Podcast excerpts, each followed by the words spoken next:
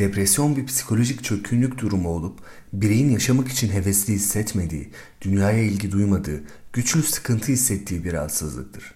Dünya Sağlık Örgütü depresyonu yüzyıllardır en sık karşılaşılan sağlık problemi olarak değerlendirmekte, aciliyet ve görülme sıklığı bakımından dördüncü sıraya koymaktadır.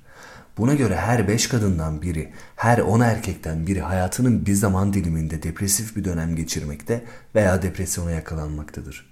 Yaygınlığının yüksekliği sebebiyle ruh hastalıklarının soğuk algınlığı olarak değerlendirilse de sonuçları bakımından hayli risklidir. Herhangi bir nedenle hastaneye yatırılan hastaların %14'ü depresyon tanısı almaktadır. İşsizlerde, okur yazar olmayanlarda ve düşük gelire sahip bireylerde depresyon riski artmaktadır. Ayrıca kentleşme de depresyon için bir risk faktörüdür. Birey depresif duygu durum içindeyken kendini aşağılar, özgüveni düşer, umutsuzluk, üzüntü, öfke, suçluluk, gerginlik hisseder, kendini eleştirir, yeterli donanıma sahip olmadığını, başkalarının kendisinden daha iyi olduğunu düşünür, geleceğe ilişkin kötümser, geçmişe ilişkin ise pişmanlık hisseder.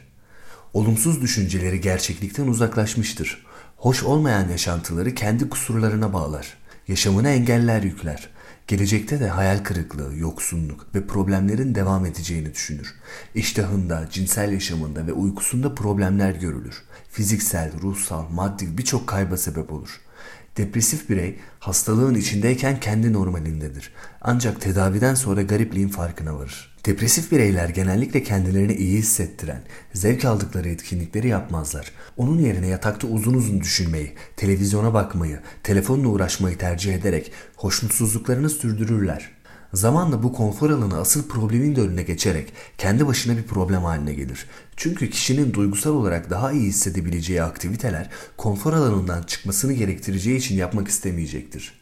Danışan daha iyi hissettiğinde bir şeyler yapabileceğini düşünür. Halbuki iyi hissedebilmek için de bir şeyler yapması gerekir. Bir şeyler yapma fikrine karşın zaten hiçbir şeyin kendisini iyi hissettirmeyeceğine inanır ve böylece bir etkinliğe başlamayarak hareketsizliğin verdiği konfor hissine razı olur.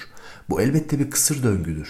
Tüm bu nedenlerle tedavinin hedeflerinden biri aktif olmalarına destek olarak öz yeterlilik duygusunu arttırmaktır. Kişiye haftalık, günlük hatta duruma göre saatlik aktiviteler planlanabilir.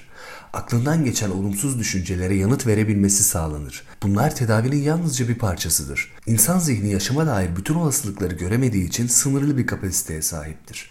Bu da yaşanılan sorunun çözümüyle ilgili bazı noktaların gözden kaçmasına sebep olabilir.